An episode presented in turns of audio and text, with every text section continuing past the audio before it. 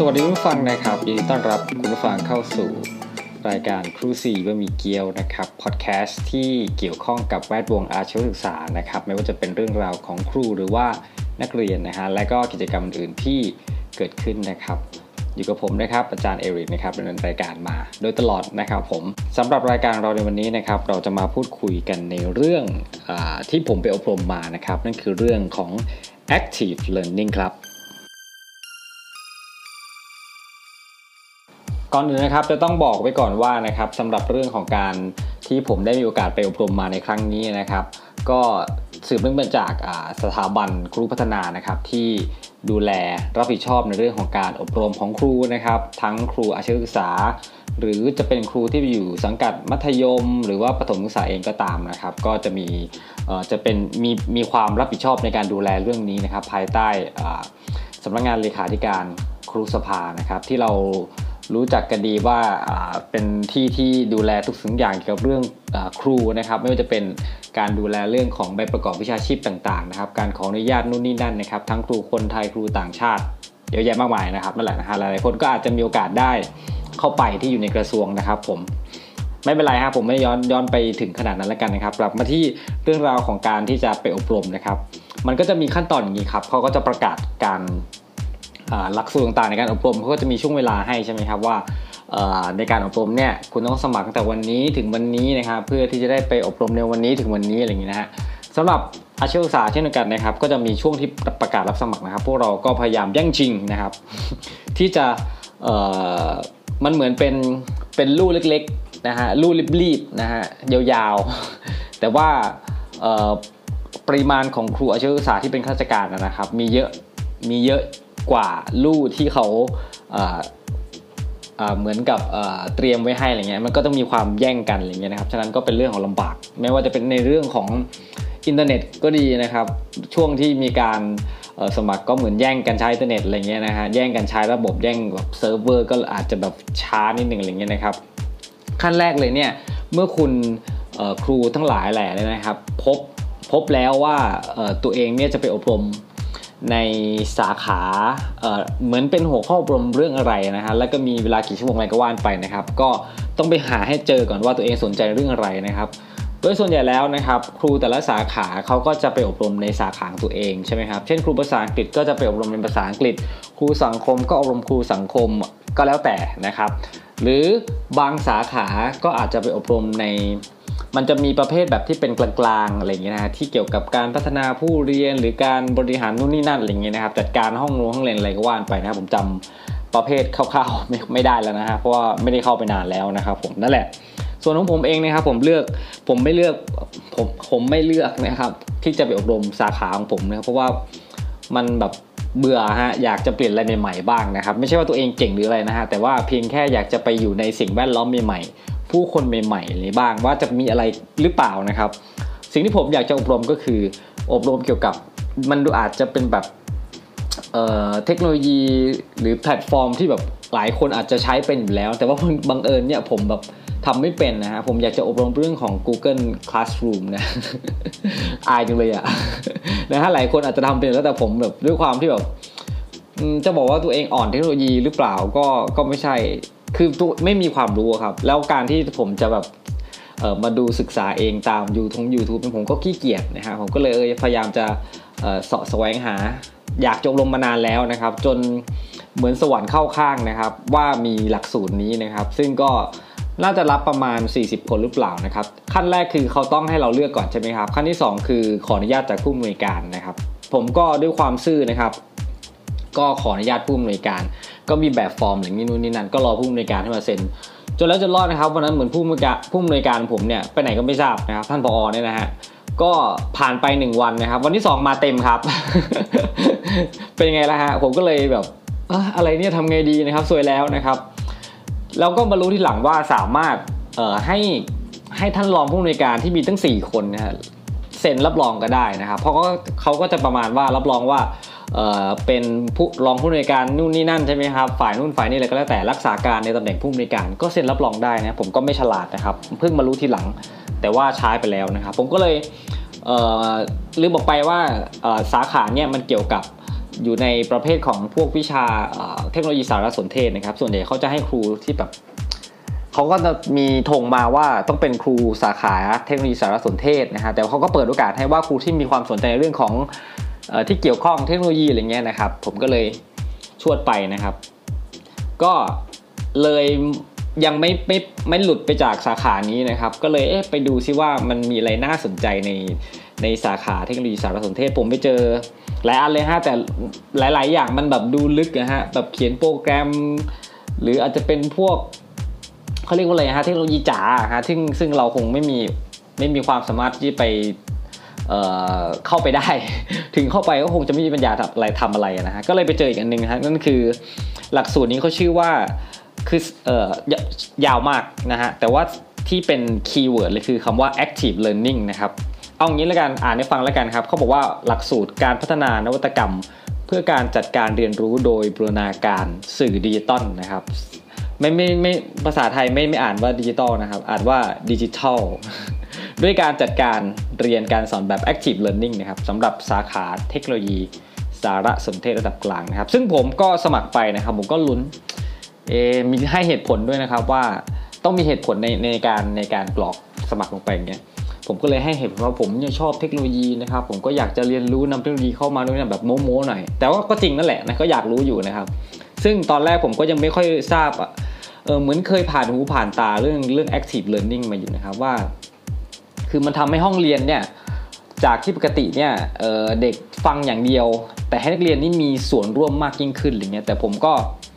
ก็ทราบแต่ไม่เก็ตไม่อินอะไรมากมายนะครับนั่นก็เลยก็ก็เลยอลองมาดูซิมันอาจจะเเปลี่ยนอะไรบางอย่างในชีวิตเราไปเลยก็ได้ ใครจะทราบใช่ไหมครับ ก็เลยสมัครแล้วก็ได้นะครับ ทั้งหมด 40 คนผมสมัครได้เป็นคนที่ 39 ครับคุณผู้ฟังโอ้ท้อแท้ใจจริงๆนะแล้วก็ได้อบรมผมเพิ่งไปอบรมมาประมาณวันที่พฤษภาเนี่ยฮะวันที่ 9 ถึง 12 พฤษภานะครับที่ AIT Conference Center นะครับเป็นสถาบันเทคโนโลยีแห่งเอเชียนะครับซึ่งไม่เคยรู้มาก่อนเลยว่ามีสถาบันนี้นะครับมันจะบอกว่าอย่างนั้นเลยก็ได้ แล้วก็มารู้ทีหลังว่าสถาบันเนี่ยเขาเป็นแบบเหมือนความร่วมมือของหลาย ๆ ประเทศนะครับที่อยากจะมี สถาบันระดับอุดมศึกษานะครับอุดมศึกษาระดับแบบปโทปเอกนะครับในภูมิภาคเนี่ยนะครับ แล้วก็ท้ายสุดแล้วเขาก็มาลงร่วมแรงร่วมใจก่อตั้งอยู่ที่เนี่ยฮะที่ที่เออเขาเรียกว่าอะไรอะแถวปทุมธานีแถวลังสิตนะครับ เลยเป็นนี่ข้างๆข้างกันเดะเลยฮะข้างกันติดกันเลยกับธรรมศาสตร์ศูนย์รังสิตนะครับนั่นแหละนะครับก็เป็นเป็นที่ที่ไปอบรมนะครับ ก็แบบไปถึง เออคือไม่เกี่ยวกับไม่เกี่ยวกับเเรื่องของการอบรมเนาะแบบสภาพโดยทั่วไปก็แบบเข้าไปก็ลึกล้ำลึกลึกลับนะครับ ผมก็นั่งเอ่อ grab grab car เข้าไปนะครับ ก็ไปถึงดึกแล้วเพราะว่าติดภารกิจอยู่ทางทางบ้านนะครับ ไปถึงประมาณ5้าทุ่มนะฮะแล้วก็ที่สำคัญโรงแรมเนี่ยเขาคิดคืนหนึ่งคือพันสี่นะครับผมก็กะว่าคงจะได้นอนห้องคู่อะไรเงี้ยผมก็เบิกตังค์ได้แค่จริงๆต้องต้องจ่ายคนละเจ็ดร้อยใช่ไหมแต่ผมเบิกตังค์ได้แค่ หกร้อยก็ต้องออกเองอะเนาะก็ไม่เป็นไร แต่ผมไปถึงห้าทุ่มก็ซวยแล้วจะมีคู่นอนหรือเปล่าวะเนี่ยอะไรเงี้ยก็ไปถึงก็ไปงงๆนะฮะมืดๆคลำทางไปนะฮะก็ไปที่ reception นะฮะจนเจอนะครับ ก็ลุ้นอยู่เขาก็บอกว่ามันนู่นนี่นั่นสักอย่างจนจนเขาพยายามหาให้ว่ามีใครว่างหรือเปล่าผมก็เลยได้ห้องมีพี่คนหนึ่งที่เขาเข้าพักแล้วคนเดียวนะครับ ก็ก็ดีหน่อยนะครับ ผมก็เลยไป ก็มีพนักงานเขาพาผมไปประมาณห้าทุ่มกว่าเกือบเที่ยงคืนนะครับ ก็ไปปลุกก็แบบเคาะอยู่นานเลยฮะก็ไม่สงสัยประมาณว่าหลับลึกแล้วครับ ผมก็แบบเกรงใจมากแต่ก็ไม่รู้ยังไงนะฮะก็ก็ดีกว่า คือยังไง ถ้าพักคนเดียวฮะแบบพันสี่ฮะเบิกตังก็ไปได้แค่หกร้อยฮะคือยังไงก็ต้องแบกหน้าไปนะครับ ผมก็ก็ได้นะครับ จนแล้วจนรอดก็ได้นั่นแหละก็เป็น เรื่องราวของค่ำคืนแรกที่ที่ไปพยายามจะเข้าพักนะครับ บรรยากาศรอบๆ ก็จะแบบผมจะเห็นเป็นคนแบบ ผมไม่แน่ใจว่าสัญชาติอะไรนะครับ แต่แบบอารมณ์แบบแนวอินเดียฮะมีนั่นแหละคนคนทางนั้นนะครับไม่รู้ประเทศไหน เพราะมันก็เป็นโซนใกล้ๆกัน แล้วก็เขาก็การสื่อสารก็มีทั้งภาษาอังกฤษทั้งภาษาของเขาครับผมไม่รู้ภาษาอะไร แล้วก็ที่น่าแปลกคือเขาจะ คือเรื่องขี่จักรยานในในในในสถาบันคงไม่แปลกนะเพราะมันกว้างนะครับ เดินคือเมื่อยเลยฮะวันนั้นเดินหาเซเว่นอยู่ในสถาบันของเขาเนี่ยครับโอ้โหเดินจนขาลากอ้อมไปอ้อมมาเขางงอะไรเงี้ยต้องอาศัย Google Map นะฮะทั้งทั้งที่อยู่ที่ในที่เดียวกันนะครับผมแล้วก็ผมแปลกใจว่าทำไมมันเหมือนเป็นการมีมาเขามาเรียนหรือเปล่ามาเรียนเนาะระดับปโทปเอกอะไรเงี้ยเขาก็แบบมันเหมือน มีมาทั้งครอบครัวเลยฮะบอกผมก็งงมีทั้งลูกเล็กเด็กแดง หรือมีทั้งคุณพ่อคุณแม่หรืออะไรสักอย่างผมคือแต่นั่นคือเป็นข้อสังเกตนะครับแต่ผมไม่ทราบข้อมูลรายละเอียดเกี่ยวกับสถาบันนี้เท่าไหร่นะฮะรู้แต่ว่ามันเป็นร่วมมือกันระหว่างนานาชาตินานาประเทศนะครับในแต่ละตึกแต่ละอาคารเรียนแต่ละหอพักหรืออะไรก็ตามเนี่ยนะก็จะมีระบุมีป้ายระบุเลยนะครับว่าตึกเนี้ยออก ค่าใช้จ่ายให้โดยประเทศไหนนะฮะเช่นประเทศถ้าจำไม่ผิดมันจะมีพวกออสเตรเลียประเทศไทยแน่ๆอยู่แล้วนะครับ ประเทศเนเธอร์แลนด์อะไรเงี้ยถ้าจำไม่ผิดนะครับ ก็โอ้เป็นอะไรที่คงจะเป็นการมีความร่วมมือกันนะครับผมอะย้อนกลับมานะครับที่ที่การอบรมในครั้งนี้นะครับอบรมในครั้งนี้มีวิทยากรที่มาทำการอบรมให้เนี่ยนะครับ ก็มีทั้งก็ส่วนใหญ่ก็จะเป็นอาจารย์มหาวิทยาลัยนะครับ ก็ เออหลายก็มีทั้งอาจารย์ที่อยู่ในสถาบันนี้อยู่แล้วนะครับ ซึ่งก็ดูจากคือตอนที่เขาส่งโครงการมาเขาก็จะมีรายละเอียดให้อะไรเงี้ยครับว่าวิทยากรแต่ละคนเนี่ยมีคุณวงคุณวุฒิอะไรอย่างเงี้ยส่วนใหญ่ก็เป็นต้องเป็นด็อกเตอร์อยู่แล้วนะครับ แล้วก็ส่วนใหญ่เลยเนี่ยผมจะเห็นมาจากมหามหาวิทยาลัยมหิดลนะครับ ซึ่งก็ไม่แปลกใจเลยเพราะว่า คนผู้จัดเนี่ยฮะที่อยู่ในอาชีวศึกษาเราเนี่ยคือจบมาจากมหิดลนะครับน่าจะมี connection อะไรบางอย่างนะครับก็เลยก็เลยน่าจะติดต่อกันง่าย แล้วก็ก็ก็พามานั่นเองนะครับทำให้พวกเราได้มาอบรมกันนะครับ แล้วก็ในส่วนของเรื่องที่ยังไม่เข้าเรื่องอบรมเลยเนี่ยผ่านมา 10กว่านาทีนะครับการอบรมใช่ไหมครับ จริง ๆ แล้วเนี่ยมันมีที่มาอย่างนี้ครับเขาบอกว่า การเรียนการสอนของของประเทศไทยปัจจุบันเนี่ยส่วนใหญ่มันจะมีแบบ 2 แบบ ตอนแรกผมก็ไม่รู้หรอก คือรู้ แต่ไม่ไม่รู้ว่าจะเรียกว่าอะไรนะครับ เราไม่รู้แบบ technical term ที่พูดถึงอย่างเงี้ยครับดูดูดูเหมือน ไม่รู้หรือไม่ใส่ใจดี ไม่รู้แล้วกันนะครับ ก็เขาจะบอกว่าเขา divide มาว่าเป็นแบบ passive กับ active นะครับ passive ก็คือ ครูสอนสอนสอนสอนสอนนักเรียนก็จดจดเลคเชอร์อะไรไปใช่ไหมครับ แล้วก็เป็นแบบอีกแบบนึงคือ active active learning ก็คือแบบให้นักเรียนตื่นตัวไปด้วยกับการเรียนอะไรเงี้ยให้แบบนักเรียนแบบไม่ได้นั่งฟังเฉยๆแต่ให้นักเรียนเขามีการ move รอบรอบคลาสหรือว่าได้มีการแสดงออกความเห็นต่างๆเลยนะครับ แต่ว่าจริงๆแล้วเนี่ยคือประเทศไทยส่วนใหญ่เลยเนี่ยเขาบอกว่าเออหลายสถานศึกษาเป็นการสอนแบบแพสซีฟนะครับก็คือครูผู้สอนเนี่ย ถ่ายทอดความรู้ให้นะครับ ผู้เรียนก็รับไปนะครับนั่นแหละแล้วก็ไม่ได้เออไม่ได้เหมือนผู้เรียนเนี่ยคือไม่รู้ว่าเขาได้รับสิ่งที่เขาได้รับมา หรือสิ่งที่ครูพยายามมอบให้เนี่ยเขาได้รับมาหรือเปล่านี่ครับ มันอาจจะแบบฟังฟังไปเข้าหูซ้ายทะลุหูขวาอะไรอย่างเงี้ยนะครับ ซึ่งในขณะเดียวกันการเรียนแบบ active learning นะครับ ก็จะทำให้แบบผู้เรียนเนี่ยมีการได้ มีปฏิสัมพันธ์นะฮะมีระหว่างทั้งผู้เรียนผู้สอนนะครับแล้วก็คือสิ่งสำคัญคือต้องกระตุ้นให้กับผู้เรียนของเราเนี่ยนักเรียนนักศึกษาเนี่ยฮะได้ลงมือนะครับมีการคิดเป็นกระบวนการ มีการคิดเป็นระบบอะไรเงี้ยนะครับเพื่อที่ทำให้แบบเออมันเหมือนถ้าเราได้ลงมือปฏิบัติอะไรเงี้ยมันจะแบบเออเขาเรียกว่าอะไรฮะเหมือนมันจะจำได้มากกว่าอะไรเงี้ยโดยมีครูเนี่ยที่เป็นแบบผู้แบบ เหมือนคอยช่วยเหลืออะไรเงี้ยไม่ได้ไม่ได้ชี้นำอะไรมากมาย แต่ให้ให้ให้ความช่วยเหลือให้เขาแบบได้เรียนรู้อะไรเงี้ยนะครับ ซึ่งก็จะสามารถทำให้เขามีความรู้เรื่องที่เราอยากให้เขารู้มากยิ่งขึ้น หรือจะจดจำได้มากยิ่งขึ้นอะไรเงี้ยนะครับนั่นแหละก็เป็นเรื่องของ active learning นะครับที่เขาอยากจะให้มีนะครับ ในเรื่องนี้นะครับผม ซึ่งไปตอนแรกเนี่ยผมก็ขอย้อนไปอีกนิดนึงนะครับ ก่อนเอ่อก่อนที่จะเข้ามาเรื่อง active learning เนี่ยผมมีโอกาสได้เอาฟังพอดแคสต์รายการหนึ่งชื่อว่า 8บรรทัดครึ่งนะครับ ซึ่งเห็นมานานแล้ว แล้วก็เห็นติดชาร์ตอะไรเงี้ยนะครับ ว่ามีคนฟังเยอะนะครับ แต่ผมก็ไม่ได้เอะใจไม่ได้อะไรเลย ไม่ได้มีแบบพอดีไม่รู้จัก หลักๆก็มีแบบพอดแคสต์ทั่วไปที่ตัวเองติดตามอยู่แล้วอะไรเงี้ยใช่ไหมตัวเองก็เลยไม่ได้รู้จักอะไรพอ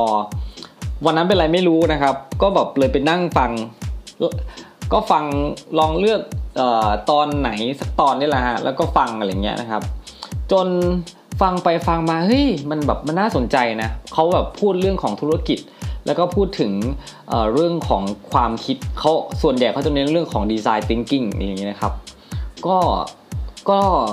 คือผมก็เลยแบบเออชอบเลยนะครับ ผู้จัดรายการเนี่ยเขาจบจาก มหาวิทยาลัยแตนฟอร์ดนะครับเนี่ยก็แล้วก็ตอนนี้ก็เป็นอาจารย์ไม่แน่ใจว่าจะเป็นอาจารย์น่าจะน่าจะเป็นอาจารย์พิเศษที่จุฬาลงกรณ์มหาวิทยาลัยนะครับก็พูดแบบพูดสั้นๆ แต่ว่าตอนที่ผมนั่งฟังเนี่ยผมก็ฟังเพลินยาวๆใช่ไหมครับคือมันถึงแม้ว่าจะประมาณไม่กี่นาทีนะครับไม่ถึง 10 นาทีอะฮะตอนหนึ่งแต่ว่าพอเราฟังยาวมันก็มันก็รันไปเรื่อยใช่ไหมแล้วก็ฟังเพลินแบบตอนแต่ละตอนแต่ละตอนแต่ละตอนเขาก็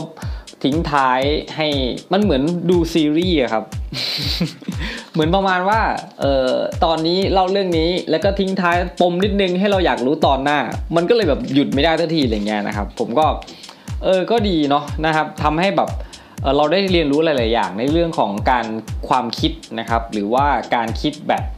ไม่ใช่การแบบเรื่องของธุรกิจ แต่ว่าธุรกิจก็ไม่ใช่เรื่องของการทำกำไรหรืออะไรมากมาย แต่เป็นกระบวนความคิด ในธุรกิจต่างๆ อาจจะผ่าน case study ของบริษัทต่างๆ หรือผ่านแบบมุมมองของ CEO ความคิดของ CEO การกระทำ CEO ซึ่งเขาก็จะคุณคุณที่เป็น podcaster คนนี้น่าจะชื่อว่าคุณต้องมั้งนะถ้าจำไม่ผิดนะครับ คุณต้องเจ้าของเพจ Facebook 8บรรทัดครึ่งเนี่ยเขาจะพูดอย่างนี้ผมก็จำได้นะครับ ผมนั่นแหละก็มาเล่าให้ฟังคือเป็นอะไรที่สนน่าสนใจมากคุณผู้ฟังถ้าแบบ อาจจะมีความสนใจในเรื่องของเทคโนโลยีเอ่อเทคโนโลยีด้วยนะครับ ธุรกิจด้วย หรืออะไรใหม่ ๆนะครับ อยากเปิดมุมมองอย่างผมอะไรเงี้ยนะครับ ก็ลองลองลองฟังดูนะครับ นอกจากธุรกิจแล้วมันยังเป็นเรื่องของการทำงานนะคุณคุณต้องคนนี้นะครับเขาก็ยังบอกตอนท้ายเสมอว่า อยากจะให้แชร์พอดแคสต์ของเขาให้กับเพื่อนร่วมงานด้วยนะครับเพราะว่ามันจะทำให้นอกจากเราฟังถ้าเราฟังแล้วได้ประโยชน์ใช่ไหมครับเราก็อยากจะให้คนอื่นรับรู้สิ่งที่เราคิดว่ามีประโยชน์เหมือนกันนะครับ ซึ่งมันก็สามารถทำให้เออเหมือนซึมซับนะฮะเพราะว่าปฏิเสธไม่ได้ว่าเราทำงานเป็นทีม ส่วนใหญ่ไปทำงานเป็นทีมใช่ไหมครับ มันก็จะต้องแบบมีความคิดที่ไปเป็นในแนวทางเดียวกัน หรือว่า เขาเรียกว่าอะไรฮะยอมรับความคิดของคนอื่นอย่างเงี้ยนะครับผมก็มีโอกาสได้แชร์ไปให้เพื่อนที่ทำงานให้ฟังด้วยแหละนะแต่ว่าไม่รู้ว่าเขาฟังหรือเปล่า แต่เขาก็บอกว่าเขาฟังนะครับมากันที่การอบรมของผมนะครับ ผมก็พยายามเปิดโพยของผมนะครับ ว่ามีในนี้ผมจะมาเล่าให้ฟังก่อนว่าในกำหนดการของเขาเนี่ยเขามีเรื่องอบรมเรื่องอะไรบ้างนะครับเขาบอกว่าการจัดการเรียนรู้เพื่อสร้างพลเมืองโลกนะครับ การจัดการเรียนรู้แบบ การการสอนแบบโครงงานนะครับ ก็ก็จะมีการแต่ละแต่ละเรื่องที่เขานำมาให้เราเรียนเนี่ยก็จะมีการฝึกปฏิบัติด้วยนะครับ มีที่มันเกี่ยวกับอะไรสักอย่างที่เป็นดิจิตอลมีแพลตฟอร์มต่างๆออกมาให้ให้ให้เราใช้ให้เรามีส่วนร่วมในการฝึกปฏิบัตินะครับเออเมื่อกี้ลืมเล่าเออเรื่องของเอ่อพอดแคสต์แปดบรรทัดครึ่งนะครับ ผมได้ฟังสิ่งหนึ่งที่ผมฟังแล้ว ก็น่าสนใจดี คือคือเราเคยได้ยินคุณฟังเคยได้ยินคำว่า brainstorming ไหมครับ การระดมความคิดใช่ไหมครับ อาจจะเคยฟัง แต่พอผมฟังแล้วผมก็โอเค อืม brainstorm เคยได้ยินบ่อยมาก แต่มามันยังไม่อินนะครับ เขาเขาจะเล่าให้ฟังว่า ในแต่ในเวลาประชุมอะไรเงี้ยนะครับ เราอยากจะให้ทุกคนเหมือนเป็นหัวหน้าอย่างเงี้ย อยากจะให้ทุกคนออกความคิด แต่ว่าในขณะที่บางทีความคิด หรือเขาเรียกอะไรครับความคิดสร้างสรรค์ของคนเราอะมันไม่สามารถที่จะเฮ้ยอยากได้ความคิดสร้างสรรค์เอาออกมาดูนี้อย่างเงี้ยใช่ไหมมันบังคับกันไม่ได้ บางทีมันก็ต้องใส่จังหวะดีๆ ที่แบบเราจะคิดได้ บางทีเราต้องอยู่คนเดียวหรืออะไรก็ตามฮะ ฉะนั้นในการ brainstorming เนี่ยก็เลยเป็นการช่วยในการแชร์ไอเดีย แชร์ความคิดมันอาจจะแบบสร้างสรรค์หรือไม่สร้างสรรค์ก็แล้วแต่นะครับ ประเด็นคือการแชร์ความคิดให้ออกมาให้มากที่สุดนะครับ แต่ปัญหาก็คือว่าหลายคนที่เอ่ออยู่ในที่ประชุมเนี่ยไม่กล้าที่จะแชร์ไอเดีย เพราะกลัวว่าความคิดตัวเองเนี่ยมันจะแย่ มันจะผิด มันจะไม่ถูก มันจะไม่ถูกใจคนอื่น มันจะไม่เหมือนกับคนอื่น มันจะดูทำให้เราแบบ เราอาจจะมี image เอ่อเรียกอะไรฮะภาพพจน์ที่ดีมาก แต่พอเราแชร์ไอเดียไปอาจจะแบบเฮ้ยมันผิดมันไม่ถูกต้องมันอะไรนี้หรือเปล่าอย่างเงี้ยเขาก็เลยมีวิธีการที่จะให้ทุกคนเนี่ยเเหมือนกระตุ้นเหมือนเขาเรียกอะไรฮะ encourage นะครับให้ทุกคนเนี่ยพยายามแชร์ไอเดียลงไป โดยการใช้ไอผมชอบเรียกว่า post-it notes นะครับหรือว่า sticky note นะครับที่มันเอาเป็นสีๆแบบ สะท้อนแสงนะครับ แปะๆอะไรอย่างเงี้ยนะครับ เพราะว่าให้เอาไอ้ sticky note หรือ post-it note เนี่ยมาแบะแจกกันนะครับ แล้วก็ให้ทุกคนนี่เขียนความคิดตัวเองลงไป เอาไปแปะไว้อ่าแปะเลยฮะ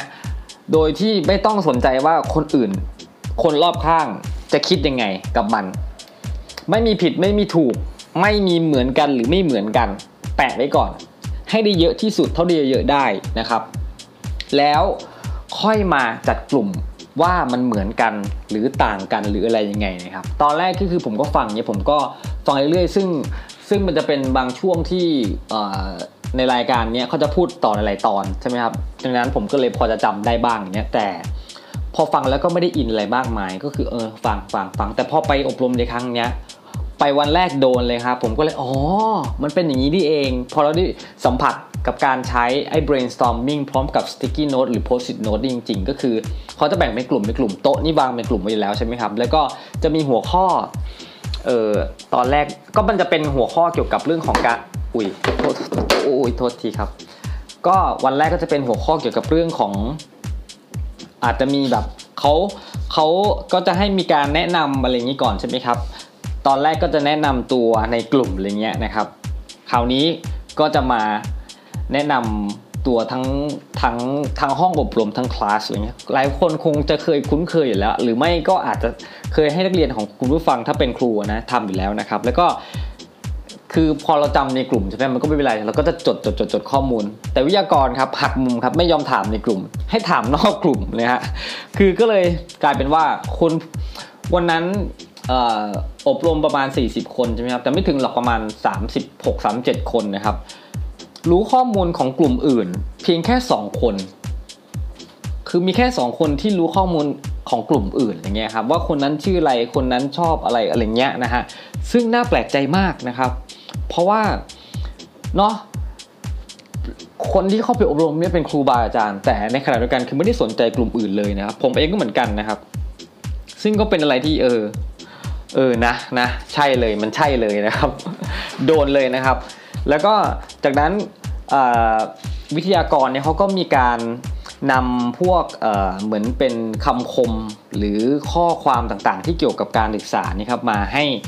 ให้เราเนี่ยเหมือนอภิปรายมาดิสคัตอะไรกันในกลุ่มนะครับ โดยการใช้นี่แหละฮะเทคนิค brainstorming แล้วก็มีการใช้ sticky note แล้วก็มามามามาเขียนแล้วก็ไปแปะเขียนแล้วก็ไปแปะอย่างเงี้ยซึ่งพอผมได้ทำผมก็เลยเออเริ่มมีความเข้าใจมากขึ้นออพอดีเราเคยฟังมา แต่เราไม่เคยทำไงพอเราลงมือปฏิบัติเราก็เลยเริ่มมีความเข้าใจแล้วเออมันใช่นะ แต่สิ่งที่ผมมองเห็นคือหลายคนก็อาจจะ ไม่รู้สิอาจจะเป็นเพราะวิทยากรเขาไม่ได้อธิบายก่อนนะครับว่า ไม่ต้องไปตัดสินความคิดของเพื่อนไอเดียของใครก็ไอเดียของมันไม่ต้องไปสนใจกันอย่างเงี้ยแต่ว่าในกลุ่ม มันก็จะมีอย่างนี้ฮะเราก็จะมาแบบพอผมพูดอันนี้ลงไปแล้วผมก็เขียนคือมันมันมันมันไม่ได้เป็นแค่เขียนอะมันมีการพูดด้วยฮะ ใช่ไหมเพราะว่าเขาให้ discussion อะไรเงี้ยก็เลยกลายเป็นว่าเอ๊ะมันตรงกันมันคล้ายกันมันก็ไปเหมือนกันอันกับอันนั้นแล้วนี่ ซึ่งผมมองว่าเท่าที่ผมฟังมาในพอดแคสต์มันไม่ใช่อย่างนั้น มันเหมือนเป็นการบล็อกความคิด คือพอมีคนเหมือนเหมือนอย่างผมรู้สึกครับพอมีคนบอกว่าผมไม่ใช่ ผมก็เริ่มแบบไม่อยากจะออกความคิดนั่นแหละฮะมันก็เลยกลายเป็นแทนที่จะได้จะได้ไอเดียเยอะๆ มากๆ หลักเกณฑ์ของมันตามที่ผมฟังมาในรายการพอดแคสต์แปดบรรทัดครึ่งเขาบอกว่าจะต้อง ให้ได้ไอเดียเยอะมากที่สุดเท่าที่จะเยอะได้นะครับ แต่กลายเป็นว่าพอในสถานการณ์จริงที่ผมไปทำมาเนี่ยกลายเป็นว่าไอเดียน้อยแล้วก็หลายคนก็พยายามตัดสินไอเดียคนอื่นว่ามันไม่ถูกต้องมันไม่ใช่ มันไม่สอดคล้องอะไรอย่างเงี้ยนะครับ มันก็เลยกลายเป็นเหมือนเป็นอุปสรรคเล็ก ๆ น้อยในการไอแชร์ข้อมูลนะครับ แต่ว่าปัญหาอีกอย่างหนึ่งคือว่าพอเรา brainstorming กันบ่อยๆ brainstorm มาแล้ว brainstorm อีกแล้วอะไรเงี้ยเราเริ่มเบื่อฮะคือบอกพอทำอะไรบ่อยๆมันก็เป็นอะไรที่เบื่อแต่ว่าผมก็เข้าใจอยู่นะว่าเขาอยากจะให้เราได้ซึมซับกับความคิดที่ว่าการแชร์ไอเดียนะครับ แต่ว่าวิทยากรก็อาจจะไม่ได้พูดอะไรเยอะแยะเกี่ยวกับเบื้องหลังอะไรอย่างเงี้ยแต่ผมก็เดาไปเองนะครับ นอกจากนี้เขาก็ยังมีการพูดเรื่องของออพฤติกรรมการเขาเรียกอะไรฮะ การกำหนดทักษะต่างๆ ที่ใช้ในการการเรียนอะไรเงี้ยนะครับ ก็เป็นทฤษฎีของ Bloom's taxonomy นะครับผมซึ่งเป็นเหมือนกระบวนการที่แบบเหมือนกระบวนการจัดการต่างๆ ที่ทำให้มันเป็นระบบอะไรเงี้ยเริ่มตั้งแต่มี 1 2 3 4 5 6นับอย่างนี้นะ 6 ระดับนะครับ เริ่มตั้งแต่การ remember คือจำใช่ไหมครับ มีการ understand คือเข้าใจมี apply คือนำไปใช้ analyze คือวิเคราะห์ ดูซิว่ามันเป็นยังไงอะไรเงี้ยครับมีการ evaluate นะครับคือการประเมิน แล้วก็สุดท้ายสุดเป็นเหมือนพีระมิดนะฮะสุดท้ายสุดคือ create นะครับคือสร้างสรรค์สร้างอะไรใหม่ๆนะครับหรือทำออกแบบนะครับต่างๆ พัฒนาอะไรใหม่ ๆ ออกมานะครับนั่นก็เป็นเป็นสิ่งที่เอามาใช้ในการอบรมในครั้งนี้ด้วยนะครับ ให้เราได้เรียนรู้ว่าเราสมควรจะไปสอนเด็กนักเรียนยังไงนะครับนอกจากนี้ก็ยังมีการพูดคุยเรื่องนี้ครับ เวลาที่เหมาะในการบรรยาย คุณผู้ฟังครับเขาบอกว่าเเด็กอนุบาลนะฮะจนถึงป .2 เนี่ยเขาจะฟังอยู่กับเราเนี่ยได้ไม่เกิน 8 นาทีนะ5ถึง8นาที แต่ป .3 ถึงป .5 เนี่ย8ถึง12ป .6 ถึงม .2 เนี่ย12 15ม .2 ถึงม .6 นี่ก็ 12 15 นะครับ ผู้ใหญ่นี่ก็ประมาณไม่เกิน 18 นาทีอย่างเงี้ยนั่นแหละนะครับ ซึ่งข้อมูลนี้เข้ามาจากเอ่อ TED Talk นะครับ ซึ่ง ก็เป็นอะไรที่น่าสนใจนะ เพราะว่าบางทีในห้องเรียนเราเนี่ยสอนอยู่ 2 ชั่วโมง 3 ชั่วโมง 4 ชั่วโมงบางที 5 6 7 8 ชั่วโมงอย่างเงี้ยนะครับคือถ้าเป็นอาชีวศึกษามันจะมียาวๆใช่ไหมมีให้ปฏิบัติอย่างเงี้ยบางทีถ้าเราอธิบายเยอะนักเรียนก็จะเบื่ออะไรเงี้ยนั่นแหละนะครับ ก็เลยเป็นอะไรที่แบบเออได้เปิดมุมมองใหม่ๆในการเรียนนะครับ นอกจากนี้เขาก็จะมีคำถามแบบให้ให้พวกเราได้คิดกันว่าเออนักเรียนเนี่ยต้องมีความรู้ความสามารถทักษะยังไงที่เราต้อง ให้เด็กเขามีอะไรเงี้ยเราก็จะพยายามออกไอเดียกันโดยใช้สติ๊กกี้โน้ตนะครับแล้วก็ไปแปะไว้ในมันเปิดเป็น flip chart ที่สามารถเปิดไปเปิดมาอะไรอย่างนี้ได้นะครับ แล้วก็มีการจัดกลุ่มนะครับ แล้วก็หลังจากที่เราจัดกลุ่มอะไรเรียบร้อยนะครับ เราก็จะถือปากกาเมจิกคนละด้ามเดินไปกลุ่มอื่นนะครับ เหมือนประมาณว่าวิทยากรเขาจำลองให้เราได้รู้สึก active ได้รู้สึกว่าแบบไม่อยู่เฉยๆนะครับ ไปออกไอเดีย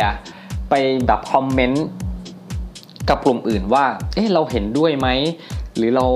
มีคำถาม หรือเรามีข้อโต้แย้ง หรือเราชอบกดถูกกดไลค์กดหัวใจกดดาวอะไรก็แล้วแต่นะครับ ก็เออการได้เดินรอบๆห้องมันก็เป็นอะไรที่แบบเหมือน มันเหมือนเป็นเออเขาเรียกอะไรฮะเหมือนคล้าย ๆแบบไอซ์เบรกอะไรเงี้ยนะครับ เล็กๆนะ เพราะว่าบางบางทีเรานั่งอยู่เฉยเราก็จะนั่งนิ่งๆเลยครับแต่พอได้เดินเลยมันก็เริ่มจะมีอากาศมันเริ่มเคลื่อนตัวอะไรเงี้ยนะครับ ผมหลายอย่างนะครับ ส่วนใหญ่แล้วก็จะเป็นเรื่องเกี่ยวกับการศึกษาและก็ผู้เรียนอะไรต่างๆเนี่ยนะครับเขาก็จะมีเล่าเรื่องของออทักษะต่างๆที่สำหรับศตวรรษที่ 21 เนี่ยนะครับ จะต้องมีนะครับ ซึ่ง เราก็งงว่าเอ๊ะไอศตวรรษที่ 21เนี่ยมันถึงหรือยังวะอะไรเงี้ยหลายคนก็ตอบไม่ถูกนะครับ จนวิทยากรเขาก็เฉลยว่าเราเนี่ยอยู่แล้วนะ ศตวรรษที่ 21เนี่ยคือตั้งแต่ปีคศ 2000 เป็นต้นมา จนปีนี้มันมา 19 ปีแล้วฮะเราเราใส่ไอ้ทักษะพวกเนี้ยให้เด็กหรืออยังนะครับ ปี 2000 ถึงปี 2099 ซึ่งยังอีกนานเลยไม่ถึงนะครับ ในนี้เขาก็บอกว่าทักษะที่แบบเเกี่ยวกับ ศตวรรษที่11ก็มีหลายอย่างนะครับ เป็นเรื่องของการเรียนอะไรเงี้ย มี critical thinking คือแบบการคิดแบบมีวิจารณญาณ สามารถวิเคราะห์วิจารณ์คิดเป็นระบบอย่างนี้ได้ใช่ไหมครับ มีการ communication การสื่อสาร มีการ collaboration คือการเเหมือนมีส่วนร่วมกันอะไรเงี้ย มี creativity นะครับ ก็คือการแบบความคิดสร้างสรรค์ แล้วก็มีสกิลในเรื่องของการใช้ชีวิต มีการใช้ มีอาชีพหรือก็หรือในเรื่องของ information ต่างๆ ข้อมูลสื่อเทคโนโลยีที่ต้องมีทักษะอะไรเงี้ยนะครับเขาก็เล่านี่คือเป็นทักษะที่ต้องมีอะไรเงี้ยนะครับ แล้วก็จะมีทักษะต่างๆ ที่แยกย่อยลงไปไม่จะเป็นเรื่องของภาษานะครับ ภาษาของโลกศิลปะคณิตวิทย์ประวัติศาสตร์ หรือว่าสิทธิของ เหมือนสิทธิและก็หน้าที่ของพลเมืองเรื่องของสุขภาพสิ่งแวดล้อมอะไรพวกนี้นะครับเขาก็ก็ก็ไล่มานะครับว่ามีอะไรบ้างนะครับเขาบอกว่ากิจกรรมที่เราจะจัดให้เด็กๆเนี่ยต้องมีการส่งเสริม ส่งเสริมให้เด็กๆเนี่ยเราได้มีการอย่างที่บอกเมื่อกี้นะครับ มีความคิดสร้างสรรค์ แล้วก็สามารถสร้างอาจจะสร้างนวัตกรรมอะไรได้ มีทักษะพวกนี้นะครับ หรือมีการคิดแบบวิเคราะห์ วิพากษ์มีวิจารณญาณวิเคราะห์นู่นนี่นั่นได้และแก้ปัญหาต่างๆ ได้มีสามารถบางคนมีความคิดคิดดี คิดเป็นคิดเก่ง แต่สื่อสารไปได้ก็จบเลยใช่ไหมครับ แล้วก็หลายคนคุณผู้ฟังกับเคยเห็นไหมในในห้องเรียนอะไรเงี้ยนะครับหรือตัวคุณผู้ฟังเองก็ตามเถอะ เวลาครูครูเขาสั่งงานอย่างเงี้ยหลายคนจะชอบทำงานเดี่ยว ไม่ชอบทำงานกลุ่ม อยากทำคนเดียวอย่างเงี้ยใช่ไหมฮะผมก็เคยเป็นไหมอะ คงเคยเป็นแหละแต่จำไม่ได้นะครับ หลายคนชอบเป็นอย่างนั้นในจริงแล้ว ในโลกของความเป็นจริงเนี่ยมันเป็นไม่ได้หรอกที่เราจะทำงานแบบคนเดียวแล้วสำเร็จมันต้องอาศัยความร่วมมือทักษะนี้ก็เลยเป็นทักษะทักษะที่ที่สำคัญนะครับ แล้วก็จะมีการแนะนำการใช้เป็นแบบเขาเรียกว่าอะไรเป็นแอปแพลตฟอร์มต่างๆนะครับ เป็นแอปพลิเคชันเป็นอะไรเงี้ยนะครับ ซึ่งแอปพลิเคชันที่ที่เขาให้เล่น ถ้าถ้าจะยกตัวอย่างเนี่ยหลาย ๆ คนอาจจะเคยเล่นเคยเคยเคยได้ยินกันครับคือแอปพลิเคชันยอดฮิตนะครับคือ Kahoot นะครับซึ่งก็จะแบบให้นักเรียนได้เลือกคำตอบอะไรเงี้ยแล้วก็จะมีสร้างคำถาม แต่มันเหมือนออกแนวแนวเกมๆนะครับเพราะว่าจะต้องบอกว่าเด็กยุคสมัยนี้ชอบเล่นเกมนะครับตอนแรกคือ วิทยากรเขาไม่ไม่ไม่ยุ่งกับเรื่องคาฮุตเลยนะครับ เพราะว่าเขาบอกว่าคาฮุตเนี่ยมันเกลื่อน แล้วก็หลายคนก็คงจะแบบเบื่อแล้วอะไรเงี้ย นักเรียนหลายคนอาจจะบอกว่าเฮ้ย Kahoot อีกแล้วเลยอะไรเงี้ยนะครับ แต่ว่าท้ายสุดเขาก็ให้เล่นอยู่นะครับ แล้วก็มีแจกของก่อนเป็นหนังสืออะไรเงี้ยนะครับ ซึ่งเออมาเนี่ยพออบรมนี่ผมก็ได้ คือผมเป็นคนที่ผมก็ไม่เข้าใจผมไม่ค่อย จะบอกว่ายังไงเนี่ยผมก็ไม่ค่อยเก่งเรื่องของไอแอปพลิเคชันแพลตฟอร์มอะไรต่างๆนะครับ Kahoot ที่ผมก็ไม่เคยใช้มาก่อนเลยจะบอกนะครับ พอมาอบรมเนี่ยผมก็ได้รู้หลายเรื่องเหมือนกันนะเอ่อคาฮูดเนี่ยก็ได้เล่นแล้วก็เออสนุกดีนะครับ หรือจะมีพวกเอ่อแพลตฟอร์มที่ชื่อว่า Mentimeter นะครับ ซึ่งก็จะมีเหมือนให้ตอบคำถามในนั้นอย่างเงี้ยแล้วก็ให้เหมือน ออกแนวแนวระดมความคิดนิดหน่อยเหมือนกันนะครับ แล้วมันก็จะขึ้นจอใช่ไหมครับ หรือการเช็คชื่อแบบใช้แอปที่ชื่อว่า p l i c k e r s นะครับ แบบเช็คชื่อเอาแบบกล้องโทรศัพท์มือถือของครูครูเนี่ยนะครับส่องแล้วก็มันก็จะมีเช็คได้ว่าเลือกคำตอบอะไรคำตอบอะไรเนี่ยนะฮะมีคำถามให้แล้วก็มีเลือกคำตอบหรือจะเช็คชื่ออะไรอย่างนี้ก็ได้นะครับ หรือจะเป็นพวกเว็บที่ชื่อว่า Padlet นะครับที่มีเป็นแพลตฟอร์มที่สามารถ ไปสร้างแบบเป็นห้องอะไรสักห้อง แล้วก็ให้นักเรียนสามารถไปโพสต์นู่นนี่ลงไปส่วนใหญ่ก็ตลอดทั้งการอบรมก็ใช้อันนี้นะครับ Padlet นะครับ หรือแอปพลิเคชันที่ใช้ในการสร้าง Mind Map ชื่อว่า c o c k o นะครับนะครับก็คือคือผมโอเคนะถ้าเพราะว่าพอพอผมไปแล้วผมก็ได้เรียนรู้เรื่องแอปนะครับว่ามันสามารถเอามาใช้ได้ แล้วพอหลังจากอบรมมาครับ ผมก็พอเปิดเทอมเนี่ย ผมก็เลยแบบอยากจะลองอะอยากจะทดลองอะไรอย่างเงี้ยครับว่ามันจะเป็นยังไง เด็กเขาจะแบบ active เหมือนเหมือนที่เราบอกในไหนก็อบรมมาก็ลองเลยแล้วกันอย่างเงี้ยผมก็เลยลองแบบเออมันจะเป็นภาษาอังกฤษหลาย ๆ หลาย ๆ ภาษาอังกฤษหลายเขาเรียกอะไรภาษาอังกฤษเพื่อการสื่อสารนู่นนี่นั่น ธุรกิจสังคมภาษาอังกฤษสนทนาภาษาอังกฤษธุรกิจอะไรเงี้ยใช่ไหมครับแล้วแต่นะผมก็ให้บางห้องผมก็จะให้แบบ เล่าให้ฟังก่อนว่า brainstorming กันยังไงนะครับ กระบวนการแบบ step by step อะไรเงี้ยว่าต้องแจกมี sticky note ให้มีเมจิกให้อะไรเงี้ยตามกระบวนการเลยครับ แต่หลายคนก็ยังงงๆอยู่นะนะฮะแล้วก็บอกว่าไม่มีใครผิดไม่มีใครถูกนะออกความคิดเห็นอะไรได้เลยอะไรเงี้ยนะครับ เช่นให้หาแบรนด์ หรือหาธุรกิจ business บางอย่างที่ในในกลุ่มนะ่ะให้ให้ช่วยกันเลือกแล้วก็ให้ พยายามแชร์ไอเดียว่าพวกเราเนี่ยมีความรู้อะไรเกี่ยวกับแบรนด์นี้บ้าง หรือว่าความคิดเห็นความชอบความไม่ชอบเอ่อมีผมแต่ผมก็อนุญาตให้เขาแบบ Google อะไรได้อย่างเงี้ยนะครับเผื่อว่าบางคนมันไม่รู้อะคือบางทีเราก็รู้ว่าไนกี้มันขายอะไรใช่ไหมแต่แบบเราไม่ได้รู้ลึกขนาดนั้น ผมก็เลยอะให้ Google ได้ด้วยนะครับ เพื่อที่จะได้มีไอเดีย เหมือนเป็นการ เหมือนเป็นการจะไม่อยากจะบอกว่าปลูกฝังอะเหมือนเป็นการได้ให้เขาได้สัมผัสการแชร์ไอเดียนะครับ เพราะว่าอย่างที่ผมบอกนะครับว่าเด็กไทยเนี่ยในเรื่องของการถ้าถ้าไม่ใช่เด็กแบบโรงเรียนที่เขาแบบแข่งขันกันสูงเรื่องของการใช้ไอเดียนี่เป็นไปไม่ได้เลย แทบจะเป็นไม่ได้เลย อย่างน้อยการเขียนเนี่ยก็จะทำให้เขาสามารถออกความเห็นอะไรบางอย่างไปได้ ถึงแม้ว่าจะถูกหรือผิด หรืออาจจะไม่เกี่ยวข้องกันเลยใช่ไหมครับก็เห็นเห็นเด็กเขาแบบเออ ไม่ได้นั่งอยู่เฉยหรือเออนั่งดูเพื่อนอะไรเงี้ยได้ลองได้ลงมือเขียนได้ยืนได้พูดคุยเสียงดังวุ่นวายโบกเวกตะโกนอะไรเงี้ยครับเออมันก็เออเป็นบรรยากาศที่มันดูใช่เลยอะมันแอคทีฟมันมันคงไม่น่าเบื่อนะผมผมผมคิดไปเองหรือเปล่า แล้วก็มีให้เขาแบบ grouping ซึ่งพอฟังเอ่อซึ่งพอพอสั่งงานแล้วเนี่ย ผมก็จะสั่งหน้าห้องใช่ไหมว่าให้ ตอนแรกก็ให้เป็นเวลาไป 10 นาที 15นาทีก็ว่าไปในการแชร์ไอเดียใช่ไหมครับ แล้วก็บอกว่าพอเสร็จแล้วก็ให้ grouping ว่าให้แบ่งกลุ่มแบ่งประเภท แบ่งว่าไอเดียของเรานี่มันมีมันมีความคิดมีบางสิ่งบางอย่างที่เหมือนกันยังไง ให้จัดกลุ่มเดียวกัน หลายคนก็ไม่เข้าใจ ผมก็จะลงไปแต่ละกลุ่มแต่ละกลุ่มอธิบายเออคุณเอาเรื่องของโทรศัพท์ใช่ไหมยี่ห้อนี้ใช่ไหมมันมีคุณสมบัติหรืออะไรที่เหมือนกัน หรือมันมีข้อดี ที่เหมือนกันใช่ไหมแล้วก็เอาไปใส่ได้ หรือบางคนเป็นแบรนด์ที่เกี่ยวกับเออเหมือน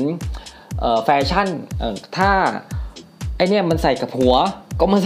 เอามาโยมรวมกัน ใส่กับตัวก็โยมรวมกันอะไรเงี้ยนะครับนั่นแหละก็คือเป็นการช่วยเหลือเขา ก็เลยมองว่าเอ๊ะเรื่องแค่แค่การจัดกลุ่มจัดประเภทอะไรเงี้ยบางทีถ้าเขาไม่เคยเนี่ยเขาก็ไปรู้จริงนะ การที่เราเป็นครูเนี่ยเราสามารถช่วยให้เขาได้เรียนรู้อะไรใหม่ ๆ ได้นี่มันก็เป็นอะไรที่ดีเนาะนะครับ ซึ่งในอันนี้ผมเพิ่งผ่านไป 2 สัปดาห์เนี่ยผมเพิ่งได้ลองใช้การ brainstorming เนี่ยครับผมแบบผมรู้สึกว่ามันโอเคมากเลยนะ แต่ว่าแต่ผมกลัวอย่างหนึ่งว่าถ้าถ้าสัปดาห์ที่3แล้วผมยังใช้ brainstorming นี้อยู่ เด็กต้องเบื่อแน่ๆเลย เพราะมันเพราะมีบางห้องเนี่ยเรียนกับผม 2 วิชา ผมก็ใช้กับทั้ง 2 วิชานี้เลย มันก็จะกลายเป็นว่า เอ๊ะ อีกแล้วเหรอครับครู อีกแล้วเหรอคะครูอะไรเงี้ย มันก็เลยจะแปลว่า ถ้าเราเด็กยุคใหม่ถ้าแบบใช้อะไรซ้ำๆนี่มันก็คงจะน่าเบื่อนะครับ ผมก็ต้องหาอะไรเล่นให้เขาเรื่อยๆ แล้วก็ล่าสุดอยากจะพูดมากเลย อย่างที่ผมเล่าให้ฟังเมื่อเมื่อก่อนนะใช่ไหมครับว่าไอ้เกมคาฮุดเนี่ยนะฮะที่มันแบบสาสามารถสร้างเป็นคำถามแล้วให้เราเลือกตอบมีเวลาแบบ ให้เราลุ้นอะไรอย่างนี้ได้ แล้วก็เอาขนมเอาอะไรมาล่อเป็นรางวัลไหมครับ ผมก็ลองจะทำแบบสมัครแล้วก็ลองจะแบบคิดคำถามให้มันเข้ากับสาขาที่ผมเรียนผมว่าโอ้โหขี้เกียจนะฮะเคยไหมฮะแบบต้องมาสร้างอะมันขี้เกียจอะ ผมก็เลยเอ๊ะยังไงดีวะก็เลย search เอาดีกว่า ผมก็เลยลอง search เอ่อที่ผมเพิ่งเพิ่งจะได้ให้เด็กเล่นไปทดทดลองเล่นนะครับ มีมีเด็กปวช วันนั้นผมอยากจะลองมากเลย แต่ผมไม่ได้สอนนะ มันจะมีเด็กในแผนกผมแผนกวิชาภาษาต่างประเทศอะไรเงี้ยผมก็เลยอาจารย์อีกท่านหนึ่งชื่อว่าอาจารย์จิซี่นะครับเด็กสอนเด็กโปวชอนหนึ่งผมก็เลยขอไปลองหน่อยได้ไหมอะไรเงี้ยนะครับ อาจารย์เขาก็ให้อะไรเงี้ยผมก็เลยไปลองพอดีในวันนั้น จริงๆมันไม่เกี่ยวกันเลยนะเขาเรียนเรื่องการเขียนจดหมายธุรกิจอะไรสักอย่าง แต่พอพอดีผมเข้าไปในห้องแล้วเด็กเขาพูดจะเอาเรื่องอะไรดีนะครับ ผมถามเขานะเขาก็มีพูดนู่นนี่นั่นจนมีคำหนึ่งว่า สภาพอากาศอะไรสักอย่างเขาพูดคุยกันอะไรเงี้ยผมก็เลยค้นหาคำว่า weather นะครับแล้วก็ให้ให้เขาหาให้ให้เขาตอบตรงไปเขาก็แบบเออบรรยากาศมันสนุกดีนะ เด็กๆเด็กๆเล่นอะเหมือนเล่นเกมอะไรเงี้ยครับบางคนก็แบบลุ้นลุ้นเวอร์ฮะแบบมีการแบบทำมือเหมือนไหว้แบบ ขอให้กูตอบถูกสักทีเถอะอะไรอย่างเงี้ยประมาณนั้นนะครับ ก็เออสนุกดีนะครับผมก็เลยเออเป็นอะไรอะไรที่แบบโอเค แล้วก็มีอันนึงคือเมนตินะครับเมนติมิเตอร์ที่ที่ที่ให้ ให้เด็กได้ได้ได้ได้ใส่ข้อมูลลงไปเนี่ยบางทีเหมือนผมถามว่า เออบ้านอยู่ที่ไหนกันนะมาจากที่ไหนกันบ้างเนี่ยคือบางคนก็ตอบ มันก็ไม่ตอบมันก็อยู่นิ่งๆบางทีก็ไม่ได้ยินเสียงเนี่ยผมก็เลยให้ลองเล่นอันเนี้ยก็ใส่โค้ดอะไรลงไปก็สร้างสร้างตรงนั้นเลยนะครับ อันนี้ไม่ยากก็เขาก็ตอบมาอะไรเงี้ยผมก็เลยบอกว่า เอ๊ะทำไงเออมันมันตอบคำถามได้หมดแล้วอย่างเงี้ยครับแต่ประเด็นคือเวลาการใช้ไอเดียนะครับ ถ้าไอเดียใครที่แบบเหมือนกัน มันจะเป็นแบบ ส่งเข้ามามันก็จะตัวใหญ่ขึ้นเรื่อยๆ ให้เราเห็นว่าอ๋อไอเดียนี้เป็นคนความคิดเหมือนกันนะ ผมก็เลย เนื่องจากมันถามหาว่ามาจากที่ไหนใช่ไหมครับ มันก็เลยมันแต่ละคนก็จะอาจจะมาซ้ำกันสองสามคนอย่างนี้ผมก็เลยบอกว่าเอ้าใครทำได้ตัวใหญ่ที่สุดชนะแจกพอดีวันนั้นเดินผ่านแผนกวิชาการโรงแรมด้านล่างนะครับ เขามีบาร์บีคิวขาย ผมก็เลยบอกแจกบาร์บีคิวนะครับลำหนึ่งถึงสามอะไรเงี้ยนะครับเขาก็ส่งกันใหญ่ส่งส่งส่งส่งก็จะสุดท้าย ก็จะมีคนที่มาจากหมู่บ้านหนึ่งนะฮะแบบชนะไปอะไรเงี้ยเพราะมันตัวใหญ่ที่สุดส่งเยอะที่สุดอะไรเงี้ยก็เป็นอะไรที่แบบโอเคคือทำให้เราเห็นว่าพอพอเด็กนักเรียนเขาได้มีส่วนร่วมมากยิ่งขึ้นนอกจากการเลคเชอร์อะไรเงี้ยมันก็ส่งมาถึงเรานะแบบเราก็เออ แฮปปี้ด้วยอะที่เขาแบบได้ได้เรียนรู้อย่างเงี้ยนะฮะแต่ว่าก็ต้องรอต่อไปนะครับผมก็เพิ่งทดลองใช้นะนั่นแหละนะครับ ก็คงจะต้องเป็นอะไรที่อืมให้ให้เราได้เรียนรู้กันไปนะผมก็ต้องยอมแล้วผมก็เป็นคนที่เรียนรู้นะครับอ่านอกจากนี้นะครับ มีเรื่องของในในตอนที่อบรมนะครับเขามีข้อมูลให้บอกว่าการที่จะเป็น active learning นะครับ บทบาทของครูเนี่ย คือต้องเปลี่ยนจากการเป็นผู้สอนนะครับไปเป็นผู้ที่สนับสนุนการเรียนรู้นะครับ ให้แบบว่าเด็กๆนักเรียนเนี่ยเขาได้เรียนรู้ต่างๆ เรื่องต่างๆ ผ่านกิจกรรมที่หลากหลายและน่าสนใจนะครับ อย่างเช่น การเล่นเกมอย่างนี้นะครับ แล้วก็พยายามนักเรียนเนี่ยเป็นศูนย์กลางของการเรียนไม่ใช่ว่าอะไรก็จะแบบเฮ้ยตัวครูตลอดเวลาก็ไม่ใช่นะครับ แล้วก็พยายามกระตุ้นส่งเสริมให้เขามีส่วนร่วม บางคนที่แบบว่า คือลองลองนึกจินตนาการนะครับ ถ้าแบบผมเป็นครู ผมอยาก active learning ให้เด็กเขาแบบมีความสนุกสนานแต่มันจะมีเด็กอยู่คนหนึ่งนั่งอยู่เฉยแทนที่เราจะไม่สนใจ เราก็ลองเดินเข้าไปดู พอเออผมก็ทดลองกับตัวเองนั่นแหละ เด็กเขาพอเห็นครูเข้าไปเขาก็เริ่มจะเฮ้ยลุกขึ้น แล้วก็แบบทำให้เหมือนสนใจ ซึ่งไม่รู้มันสนใจหรือเปล่านะครับนะฮะอีกเรื่องหนึ่งคือเขาบอกว่า จัดกิจกรรมการเรียนการสอนให้มันมีความท้าทาย เล่นเกมก็ท้าทายนะ คือตอนเล่นที่ผมบอกว่าเล่นเรื่องคาฮูดใช่ไหมครับเกมคาฮูดใช่ไหมครับผมก็จะมีเรื่องบางเรื่องเป็นเรื่องของแบรนด์ที่เกี่ยวกับเทคโนโลยี แบรนด์เกี่ยวกับรถแบรนด์เกี่ยวกับยี่ห้อนู่นนี่นั่นโลโก้ต่างๆเนี้ยบางคนก็แบบactive เวอร์เลยครับ เต้นกระโดดนู่นนี่นั่นร้องกรี๊ดร้องกันอย่างนี้ถูกผิดเฮ้ยทำไม แต่ว่าประเด็นสำคัญจริงๆเลยนะ เรื่องของการ ใช้เทคโนโลยีพวกต่างๆเนี่ยคืออินเทอร์เน็ตครับ คืออินเทอร์เน็ตวิทยาลัยผมเนี่ยคือพูดภาษาหยาบๆคือกากมาก คือเข้าไปแล้วเนี่ยอย่าง Kahoot ใช่ไหมครับเข้าไปก็โหลดอยู่นั่นแหละไม่มาทันทีผมก็เลยต่ออินเทอร์เน็ตตัวเอง ซึ่งอินเทอร์เน็ตตัวเองก็ไม่ใช่ว่าดีอะไรมากมายนัก แต่ก็ดีกว่า คือบางทีไปถึงข้อหลังๆอะไรท้ายๆ ก็เกิดหน้าแบงค์เปล่าว่างก็เลยเฮ้ยตอบไปเลยกดไปเลยอะไรเงี้ยผิดถูกไม่รู้แหละนะครับอะไรเงี้ยก็เลยเป็น เป็นสิ่งที่อุปสรรค ถามว่าใหญ่หรือเล็ก ผมว่า ก็ไม่เล็กไม่ใหญ่ แต่เป็นอุปสรรคที่สำคัญนะครับ ข้อสุดท้ายนี่เป็นอะไรที่น่าน่าสนใจเขาบอกว่าครูผู้สอนเนี่ยต้องใจกว้าง แล้วก็ยอมรับในความสามารถในการแสดงออก แล้วก็ความคิดของผู้เรียน เป็นไหมครับว่าบางที อืมใช่เนาะบางทีนักเรียนเขาไม่มีความสามารถทางด้านนี้อะ แต่เราก็อยากจะให้เขามี เราก็อยากให้เขามีความคิด เราก็อยากให้เขาเขาเก่งอะไรเงี้ยมันก็อาจจะเป็นการกดดันเกินไปนะครับ บางทีเราก็ต้องเข้าใจว่าเด็กเขามีความชำนาญความสามารถอะไรไม่เหมือนกันเขาอาจจะชอบบางสิ่ง หรือเขาอาจจะไม่ชอบบางสิ่งเขาอาจจะเก่งบางด้านในขณะที่เขาไม่เก่งบางด้าน ถ้าเราเข้าใจเนี่ยมันก็คงจะทำให้เด็กๆเเขาได้เรียนรู้หรือว่า เรามองเด็กได้เปลี่ยนไปนะครับ นั่นแหละนะฮะก็เป็นเรื่องของ เรื่องราวที่ผมได้แบบ ไม่รู้ว่า เออมันจะเป็นอะไรที่แบบยังไงเป็นประโยชน์บ้างไหมหรือเปล่านะครับ แต่ว่า ถ้าถามผมผมว่าเป็นประโยชน์สำหรับผมมากเลยเพราะผมได้เรียนรู้สิ่งใหม่ ผมคิดว่าผมไม่ไม่เสียใจเลยที่ผมได้ไปอบรมในครั้งนี้ คุณผู้ฟังครับ คือแบบ คือถ้าผมไม่ได้ไปอบรมผมจะเสียใจมากเลยมันงี้ดีกว่าคงจะเสียดายมากเลยอย่างเงี้ยนะครับ นอกจากนี้นะครับเขาก็ยังมีการให้ให้เราได้ดูตอนที่อบรมนะครับ ให้ดูเรื่องของเนื่องจากมันเป็นเรื่องของดิจิตอลใช่ไหมครับให้ดูสถิติผู้ใช้ดิจิตอลทั่วโลกอะไรอย่างเงี้ยนะครับ แล้วก็มีสถิติประเทศไทยแพลตฟอร์มต่างๆเนี้ยเช่น เรื่องของการเข้าถึงอินเทอร์เน็ตอะไรเงี้ยครับว่ามีที่ไหนบ้างที่เข้าไม่ถึงเออเท่าที่ผมดูข้อมูลนี่ครับมันเป็นข้อมูลของอืม2019 นะ น่าจะเป็นข้อมูล 2018แล้วเพราะว่า 2019 นี่มันยังไม่เท่าไหร่มันยังผ่านไม่เท่าไหร่นะแต่ว่าในนี้เขาก็บอกว่า Digital Around the World in 2019 นะครับเขาบอกว่ามีผู้เหมือนประชากรทั่วโลกเยอะๆเนี่ยนะครับเข้าถึงอินเทอร์เน็ตอยู่เท่าไหร่อะไรเงี้ยเช่น เช่นในเรื่องของมือถืออะไรเงี้ยก็ 42%อะไรเงี้ยนะครับในขณะที่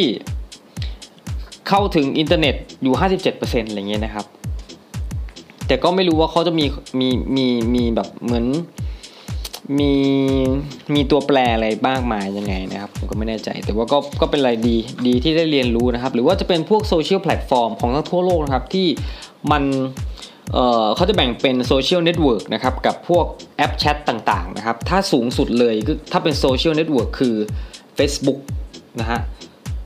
แล้วก็ถ้าต่ำสุดต่ำสุด ในนี้นะครับอาจจะไม่ใช่แบบอาจจะมีต่ำกว่านี้แต่เขาไม่ได้เอามานะก็คือ Pinterest นะครับในส่วนของเป็นพวกโปรแกรมที่แชทต่างๆนะครับ ทั้งวิดีโอทั้งแชทปกติข้อความสูงสุดคือ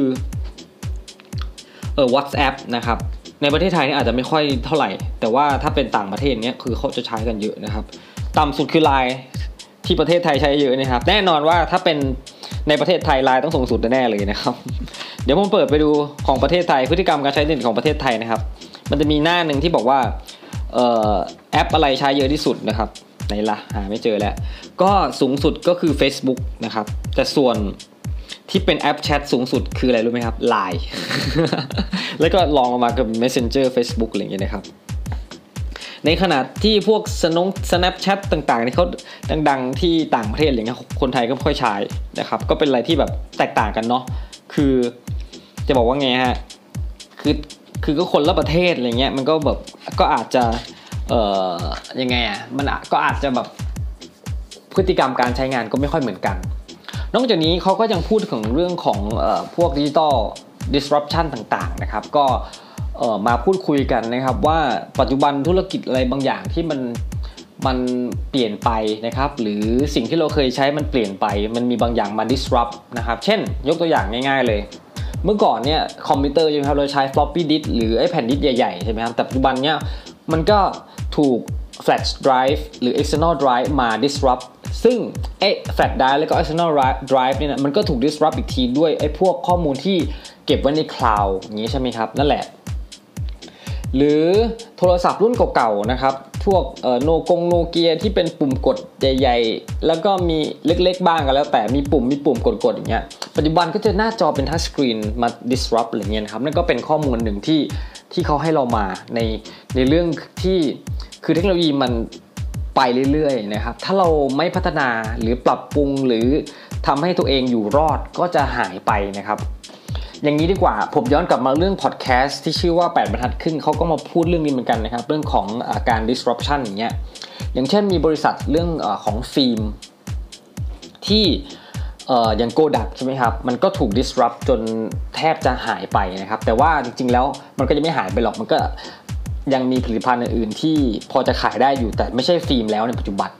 หรือที่เขาพูดถึงอีกบริษัทหนึ่งคือฟูจินะครับที่เป็นกล้องถ่ายรูปเหมือนกัน แล้วก็เออเป็นบริษัทฟิล์มเหมือนกันนะครับ แต่ว่าปัจจุบันก็ยังมีชื่ออยู่ เขาก็ไปมีธุรกิจในเรื่องของการถ่ายเอกสารอะไรเงี้ยครับ ถ้าจำไม่ผิดเหมือนเขาไปซื้อบริษัทซีร็อกมามั้งแล้วก็มีพวกแผ่นฟิล์มตามโรงพยาบาล ฟิล์มที่ใช้ในการผลิตเหมือนเป็นยาอะไรเงี้ยนะฮะ ก็หลายอย่างคือก็ต้องมีการเเปลี่ยนเพื่อที่จะอยู่รอดในโลกธุรกิจอะไรเงี้ยนะครับ อะ ทั้งหมดทั้งมวลผมก็พูดจบไปหมดแล้วนะครับ ว่าผมได้ยังไงฮะไปอบรมมาได้ได้เรียนรู้อะไรมาบ้างอะไรเงี้ยนะครับ ก็หวังว่าคงจะมีประโยชน์ต่อคุณผู้ฟัง แล้วก็ต่อตัวผมเองไม่มากก็น้อย ต่อตัวผมเองนี่หมายความว่าผมได้มาเออนั่งพูดนั่งคุยนั่งสรุปอะไรเงี้ยนะครับ แล้วก็เหมือนการทบทวนไปในตัวนะครับ มีบางอย่างคำคมนะครของท่านวิทยากรท่านพูดไว้นะครับ บอกว่า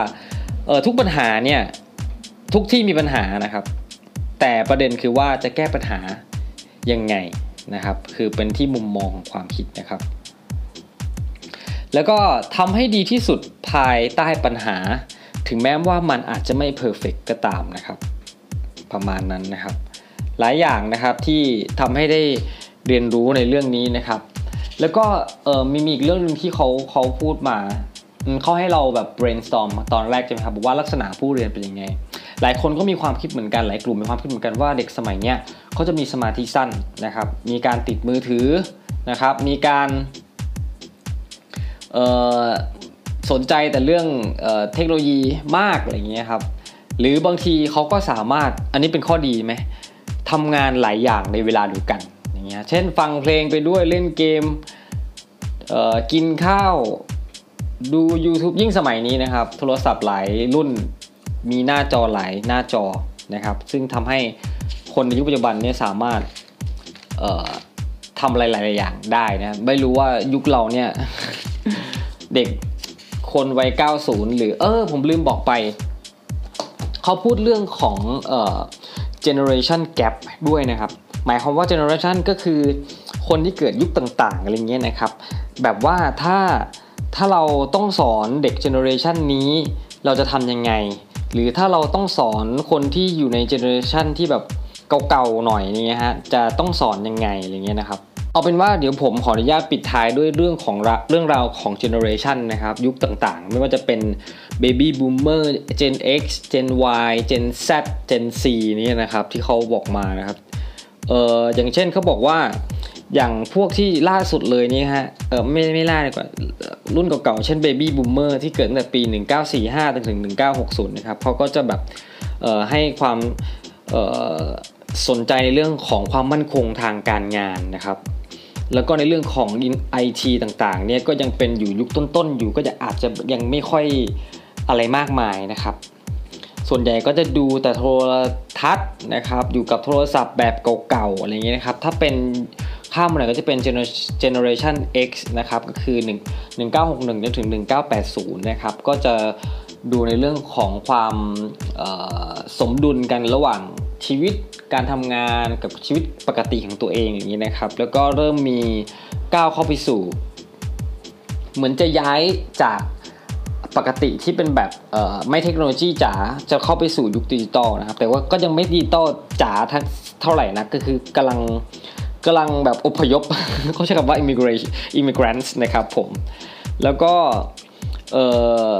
เรื่องของอาชีพอะไรเงี้ยค่อนข้างจะมีความ ความแบบจงรักภักดีต่อเหมือนบริษัทต่อองค์กรอะไรเงี้ยนะครับ ก็เริ่มมีคอมพิวเตอร์เข้ามาใช้ เริ่มมีการใช้อีเมล เริ่มมีการใช้ SMS ต่างๆนะครับหรือจะเป็นเจเนอเรชัน Y นะครับ 1981ถึง1995 นะครับ เริ่มมีความคิดที่แบบอิสระนะครับ มีความยืดหยุ่นในการแบบความต้องการตัวเองเนาะ แล้วก็ถือว่าเป็นเเขาเรียกอะไรฮะ native ฮะ native คือเหมือนเป็นเจ้าของนะฮะ ของยุคดิจิตอลโดยแท้จริงนะครับ ทุกอย่างก็จะเป็น ทำงานเนี่ยเขาไม่ได้ทำงานสำหรับเพื่อให้องค์กรนะครับ แต่ว่าเขาทำงานให้กับกับองค์กรเขาไม่ได้ทำงานเพื่อองค์กรทั้งหมด คือไม่ใช่ว่าองค์กรเป็นทุกสิ่งทุกอย่างของเขาไม่ใช่บริษัทเป็นทุกอย่างของเขานะครับ สิ่งที่เข้ามาคือพวกสมาร์ทโฟน แล้วก็โซเชียลมีเดียต่างๆนะครับ หรือท้ายสุดนะครับที่เขามีมาให้บอกบอกบอกให้มานะให้บอกครับก็คือ generation เอ่อ Z นะครับหรือ Z เนี่ยนะครับ ก็จะเป็นเรื่องของออความแบบตั้งตั้งแต่เกิดตั้งแต่ 1995 มานะครับ ก็เขาจะก็จะสนใจในเรื่องของออความเหมือน security ของเขาความเขาเรียกว่าอะไรความอะไรความปลอดภัยปลอดภัยนี่อาจจะเหมือน save ตัวเองนะครับว่าต้องต้องการสิ่งนี้แล้วมัน safe กับตัวเองนะ หรือความที่แบบ ยั่งยืนของสิ่งที่ตัวเองจะทำอะไรเงี้ยนะครับ แล้วก็เทคโนโลยีจ๋านะครับ แล้วก็สามารถทำงานหลาย ๆ สิ่งพร้อมกัน ไม่ใช่ว่าจะมีงานแค่อย่างเดียวนะครับ ผมแล้วก็เรื่องของผลิตภัณฑ์อะไรต่างๆ ยุคก่อนเนี่ยก็จะเป็นสมาร์ทโฟน ยุคนี้ก็จะมีทั้งพวกการใช้คอมพิวเตอร์ต่างๆ ที่เป็นแบบ nano computing นะครับ คือมีการใช้ใช้พวก เทคโนโลยีที่เกี่ยวกับนาโนต่างๆ เข้ามาใช้นะครับไม่ว่าจะเป็นการสร้างการวิเคราะห์นู่นนี่นั่นนะครับรวมถึงพวกคุณผู้ฟังอาจจะเคยเห็นพวก 3D printing ต่างๆ ใช่ไหมครับ หรือแม้กระทั่งรถยนต์เนี่ยที่มันแบบไม่มีคนขับ แต่ว่าสามารถขับไปเองได้นะฮะแล้วก็การสื่อสารที่เขาใช้ก็จะเป็นการสื่อสารโดยการมี device แล้วก็เนี่ยกดกดจิ้มจิ้มจิ้มจิ้มสื่อสารหากันนะครับ โอเค จบแล้วฮะ นั่นหมดแล้วก็เป็นทั้งหมดที่ผมไปอบรมมาเกี่ยวกับ active learning นะครับผมว่าคน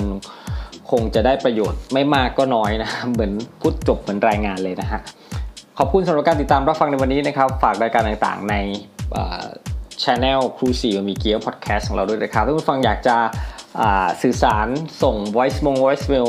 หรือส่งเสียงเข้ามานะครับ สามารถดูที่ลิงก์นะฮะใน พอดแคสต์ที่คุณฟังนะครับมันจะมีลิงก์ให้อยู่แล้วก็ส่งเข้ามาทาง Anchor นะครับนั่นแหละได้นะครับ ผมก็ถ้าถ้าถ้าถ้าคุณฟังอยากจะแบบคอมเมนต์อะไรเข้ามาก็เชิญได้เราจะไปที่ Facebook หรือทวิตเตอร์ก็ได้นะครับ ที่ครูสีเมเกียววันนี้ลาไปแล้ว สวัสดีครับ